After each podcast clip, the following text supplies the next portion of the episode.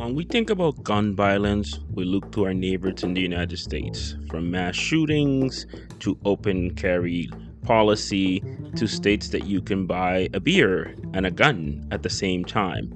But we never think of gun violence in Canada. In fact, we think we're safer, and we are. We are safer than the United States. But that doesn't mean we don't have a gun problem in Canada. Gun problems and gun violence is rising in our country due to crime and poverty. And today we're going to explore what poverty brings violence and what violence brings to communities of young colored men and women. Let's start the show. Four, three, two, one,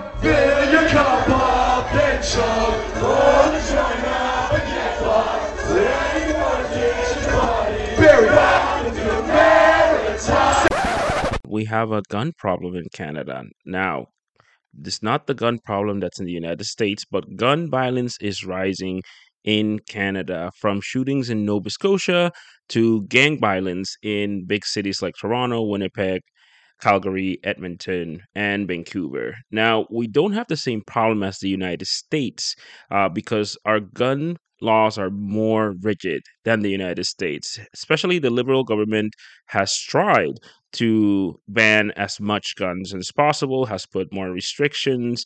Uh, M16s are not available here. Some assault rifles are not available here. Rounds are not available here. Uh, in order for you to have a handgun, it's pretty difficult. And in order for you to have a hunting gun, it's still a bit difficult. It's not impossible to do it, but it is quite rigid compared to the United States. But gun violence is rising in this country. And we're going to play a couple of clips of some places that have talked about the subject Montreal and Toronto. Halifax has talked a little bit about the subject, but I couldn't find that much detail. So I want to kind of give a good description. So, what we're going to do, we're going to play this clip from the National about how in 2021, uh, gun violence has been increasing in our country. Let's hear it.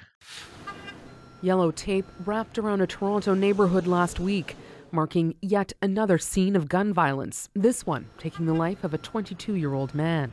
There appears to be more prevalence of firearms in the city. We are arresting people uh, quite often. I, mean, we've seized over 800 guns. Numbers from the Toronto Police Service show more than 700 people have been shot in the last year, and overall, a 16% increase in shooting incidents over the previous year, a trend steadily increasing over the last five years. It's not just Toronto. It's been a record breaking year for gun violence in Winnipeg, where 16 were fatally shot. Calgary, too, has had a higher than average number of shootings this year. Toronto Councillor Joe Cressy wants Ottawa to step up and help cities get a handle on the problem. Fundamentally, we need stronger gun control, and that means a national ban on handguns, full stop.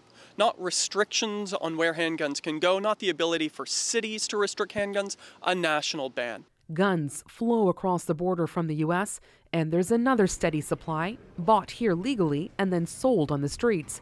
But the founder of the Zero Gun Violence movement says guns are only part of the problem. We cannot be talking about banning handguns if we're not talking about banning poverty. We cannot be talking about creating more programs if we don't do a needs assessment with the communities involved in it, right? Most of these communities are programmed to death, but they're not the right programs for the right people at the right time and in the right place. This is not just a policing problem. Toronto's Police Association agrees action needs to be taken and fast. The perception is that the gun crime is out of control, that the shootings are out of control. And until it's under control, more scenes like this, more yellow tape. Katie Nicholson, CBC News, Toronto. One key factor here is poverty. Impoverished neighborhoods are more likely to have more violence than any other sector in Canada. So, the more impoverished a neighborhood is, the more violence it might recur because of the lack of resources. This is not happening just in Toronto. This is happening everywhere in Canada, especially in places like Winnipeg, Montreal, and other sectors of the country. We have a problem of guns, not only because people sell it, because there is a market to that, but also because the resources of people and the education of people is not there, especially in low income neighborhoods. If you are poor, you're more likely to be a delinquent than somebody that is in a better position. Now, this only affects, and it affects the most, indigenous and people of color. This is the people that get more affected because the system is designed. If you are a newcomer immigrant or you are an indigenous person, you will go to a low income reserve that's lacks of resources, or you would go to affordable housing. And affordable housing will lack resources in some places. Here in New Brunswick, affordable housing is not that bad, but it's not great either. However, most of the crimes in affordable housing units happen there. It happens more than in suburbs.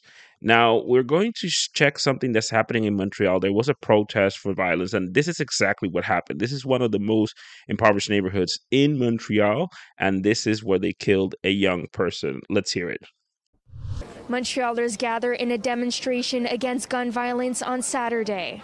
The outcry comes after 16 year old Thomas Trudel became the city's 31st homicide of the year. The teen was shot dead in Saint Michel on November 14th as he was walking down the street. Protesters are calling for action. Justin Trudeau is our candidate in this uh, surrounding, uh, and he should be in the march, and he should do something as his minister to stop um, at the frontier the, the arms that are coming in the city and the country also. We have to go out and raise our voice to tell uh, this have to finish or uh, the government have to do something. It's too much violence. You have to say no to, to gun. Just last month, another 16 year old was fatally stabbed. Jannai Dopwell Bailey was struck in the parking lot of Mile End High School in Côte des Neiges Notre Dame de Grâce borough, where he attended school.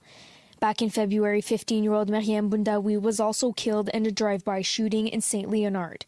Community members, friends, and family marched to pay tribute to the lives lost. Thomas avait une histoire. Jannai avait une histoire. Avait une histoire. On a tous une histoire. Thomas had a story, Jannai had a story, Miriam had a story. We all have a story. No one deserves to see theirs interrupted so brutally and abruptly and absurdly. Parents at the march say they're now afraid for their children. Youths are dying. So, what's the future for my own kids? I have an adolescent. I have a daughter of 13 years. I have five kids. So I'm wondering, we are insecure no way. That's why I'm so scared and I'm so emotional. I used to stay at home uh, tranquil without any stress if my my sons are in the street. But now that's finished.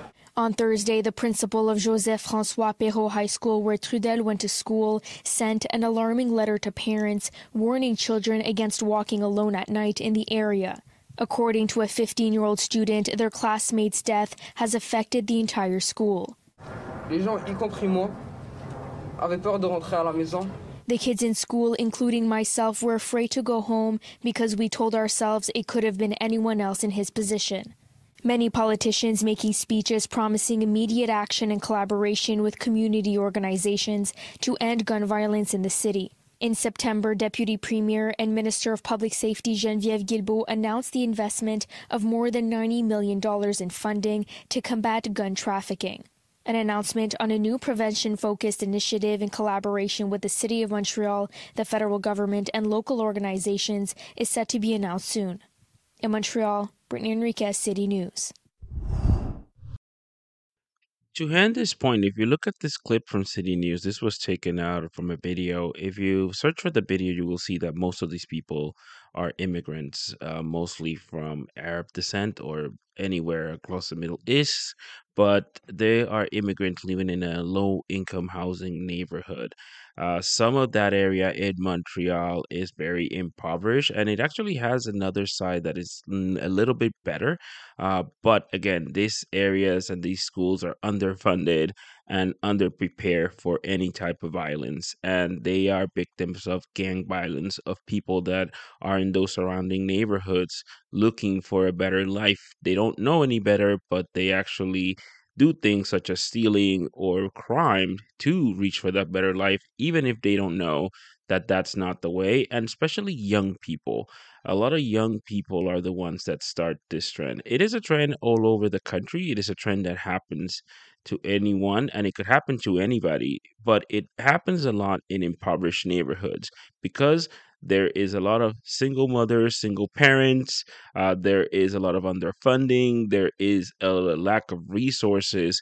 And when you have a lack of resources and you don't have the education that you may deserve, that is something that will permanent affect you. Again, not everybody. It will not happen to everybody. Some people do get the better education by doing other things or getting extracurricular. And we have the internet that we have some parents that are actually educating their children through online education after uh, their normal education. So, again, this is not a case for everybody, but again, it's something that happens in a lot of impoverished neighborhoods. And where the impoverished neighborhood are, unfortunately, it goes to people of color.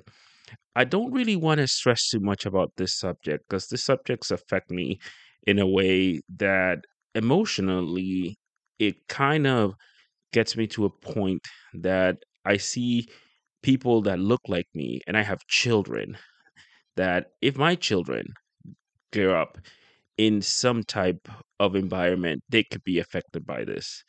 My children are brown children and they have already the unluck of being in a country that the system is not adequate for them. They're in a better country than just say Somalia or some places in the continent of Africa or Asia or even in Latin America, but still they can be judged by the color of their skin at any day.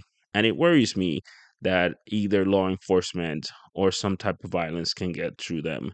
And it's something that it affects me personally and to some people that listen to this podcast. So we got to be aware of that this is a big problem. This is a problem that even if we are in a country that is trying to solve it, uh, is still not trying to solve the poverty issue. And the consequences and the repercussions can be life changing and it could last a lifetime. What I'm going to do, uh, there is a mini documentary from the CBC about the effects of gun violence in an impoverished neighborhood of Toronto. I'm going to play this clip and listen to it. If you can watch it on YouTube, even better. I think it, it's a learning curve. And when you hear these people, these are all people of color that are talking, and the effects of the gun violence and how it has affected them to even a person that may not even walk uh, the rest of their lives which is sad to see. This is a young woman and she's trying to uh, walk again and she's doing her best. But again, this has affected her emotionally, mentally, and physically, and it will never go away. Uh, so, again, I hope you listen to this. Take care of yourself, take care of each other. Thank you for everybody that supports us on Patreon and PayPal. And please subscribe anywhere you get your podcast. Peace. I think everybody becomes a different person after it happens. Everybody becomes a little more paranoid. Now I don't, I don't walk the same. You know what I mean? I now walk looking at everything. It is different. It does change who you are. You know what I mean? Now, a car passing me isn't just a car passing me. It's a gray Honda. You know what I mean? With three people inside. Emmanuel Sawyer was shot randomly in a drive-by because his neighborhood, Lawrence Heights, was in a beef with another hood. He doesn't want to show his face because he lives in the same place and no one has been charged for the incident. The bullet hit my femur bone and then fractured into pieces. It was actually a shattering bullet. It shatters on impact. So if it hit me possibly in my upper region, I could have died. Uh, did anyone sort of come to you and say if you need if you need counseling or mental health, here's where you go? No, definitely not. That's not really an option that's provided.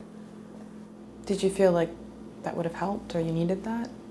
At the time of Yeah, because I remember at the time of getting shot, I was just really just angry at the time. It's hard to see past what's happened to you at the moment. You know what I mean? Everybody just wants to inflict as much pain on the next person as they've been inflicted on them. We ain't no forgetting around here. We were born and we were so round here. And you wonder why we cold round here, round here. This is the place where nine years ago, Blackest Ninja was shot. I think this is therapeutic for me, kind of. So Coming back here? yeah, come back here. kept on running straight to um, to the apartment, and they pulled the trigger again, and boom, I got shot in the bottom of my ankle running.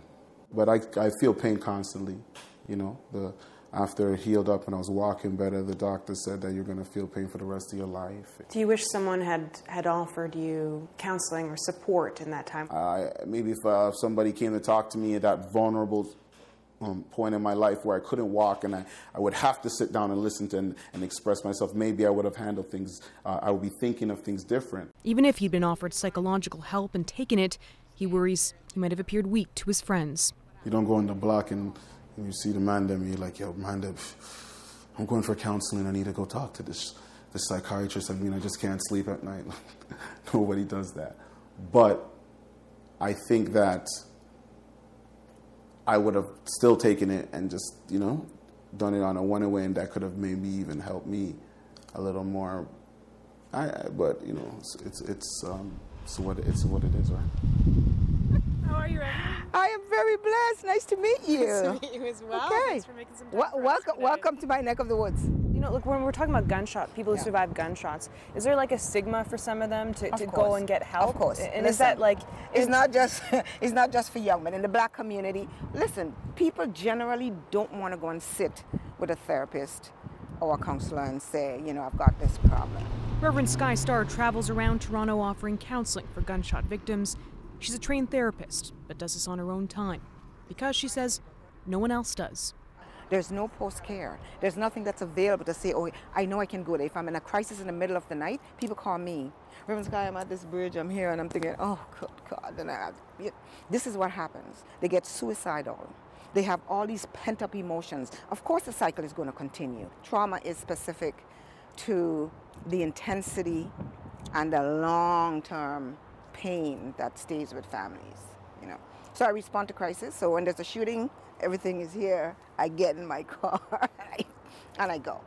I give people the permission to grieve and tell them it's okay. Hey, you can have one of this. I sign it at the end. I create. So it's a certificate that This gives is you certificate. permission to grieve. Give grieve. them the permission. Because some people are saying, like, young man, you don't need to cry. I said, listen, buddy, you do need to cry. Let me tell you why. Where you have to create situations that reach them, you know, where they are. So this is part of it. Reverend Starr says when traumatic grief compounds, it festers. That's why she pushes the victims to speak. I say everybody has emotions. And I say, unless you deal with the emotions, express them, release the heaviness that you're feeling, it comes out in frustration and anxiety and shootings and all of that stuff. This is what happens because the emotions are not dealt with. So it's difficult to get them to come.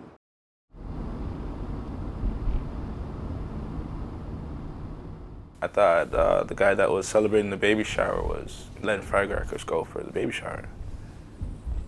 I didn't know it was gunshots until I seen everybody else start running. when did you realize you'd actually been shot? After I broke my femur trying to run. So it hit and it broke the femur, but not completely. So I'm the one that broke it completely trying to run. Gotta get another shot. Then I know, okay, this is serious. Then I think I'm gonna die at this moment. Like, I think death is coming. To this day, Michael Fenty doesn't know who shot him in both legs. That's why he doesn't feel comfortable showing his face. What he does know, he wasn't the intended target. I got a metal rod going through my femur, three screws in my knee, three screws in my hip. Uh, I got nerve damage in my left leg. My sciatic nerve is messed up. My tibia is broken. Did someone sit down and talk to you and say, hey, this is what your life is going to be like, or this is what is going to be? No, no help. Rehab, therapy. I had to pay for that myself. Nobody came here to say, hey, this is a program that you can take to help you get help with whatever you're coping or going through. Like, nothing. got fired from two jobs, and I couldn't pay for therapy anymore. I almost got kicked out of this house. Uh, my credit card bills are up. I'm in debt because I couldn't work, because I didn't have an income coming in. If I didn't have a good landlord, I'd probably be homeless. Both men were found without vital signs when police arrived at a birthday barbecue underway for a female. She was shot in the torso and taken to a trauma center in critical condition. And I didn't even know I was really shot until after I woke up from, from surgery. I learned that I wouldn't walk again. Okay, so you're gonna come up and I'm gonna lock your legs. Good. Rochelle Lewis struggles to get to rehab twice a week. A single bullet left her paralyzed on her 28th birthday. She wasn't the intended target. I know it wasn't going to be easy, especially living on my own, but I, I have to fend for myself. Nice and slow. Wait. There is no financial help with, um, with physiotherapy, which comes to my surprise. Like, so what do we do after that? Like, what if there are people out there that cannot afford? Like, I max out my credit cards every month be- to pay for this. Okay. If I don't go to physio, you could only imagine that I do not get out of bed. And I don't like that because then everything else gets to me. My mental health gets to me. If you're young and black and you've got a mental health problem, you're more likely to get medication, you're more likely to be admitted to hospital, and you're less likely to get psychotherapy. Dr. Kwame McKenzie is a Toronto based physician. He runs an institute that advocates for more equitable healthcare in urban communities. So the literature from the States is really clear. People who have been victims of gun violence are more likely to be victimizers in the future, but it doesn't have to be that way. If there are proper psychological interventions, uh, we can stop that cycle. For Michael Fenty, the birth of his daughter 18 months ago gave him the strength to psychologically move past being shot. That's my motivation right there. That little girl. Like, I go through all this pain, no problem. I'll go to work. I'm not gonna let this stop me. Like I survived it, thank God. So I gotta let this be my motivation to go forward now. His hope that by speaking out, others won't have to suffer in silence the same way he did.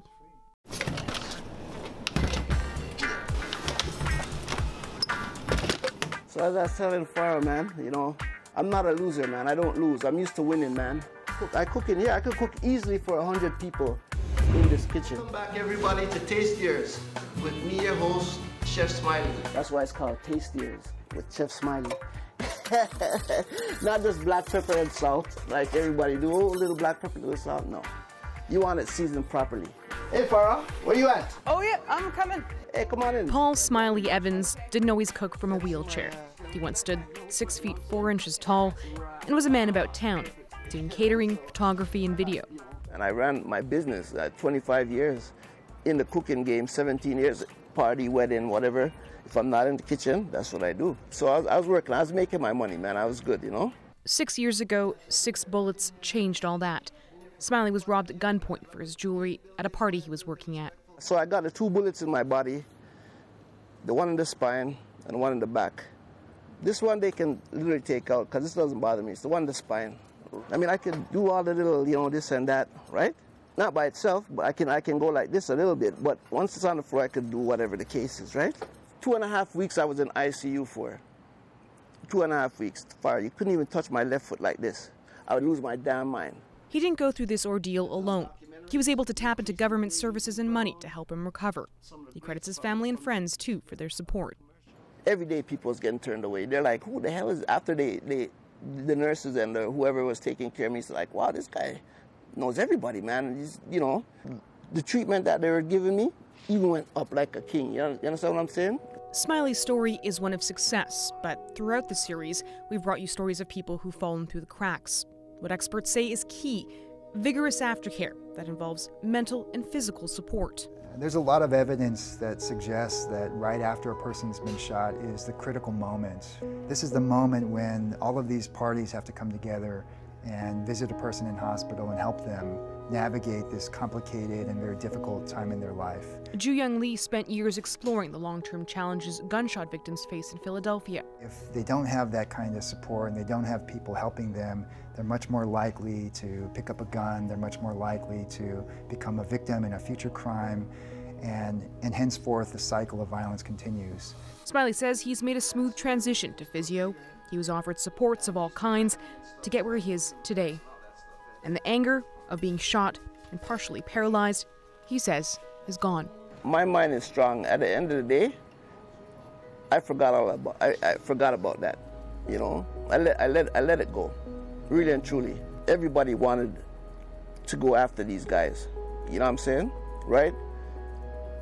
I told my boys, I said, hey, not a drop of blood from them on your hands for me. No. See these guys? Don't put a hand on them, bro. You know I'm saying? I need a I need a clear conscience at the end of the day. Now, before this episode is over, I would like to say that if you feel passionate about gun control, there are some organizations that are working for this matter. There's the Coalition for Gun Control. You can support them by going at guncontrol.ca and also the anti gun violence activism movement that's from Toronto. And you can check them out at zero gun violence movement.com. That's zero gun violence movement.com. If you feel about passionate about this, uh, donate, uh, leave them a message, or try to support them any way you can. Peace.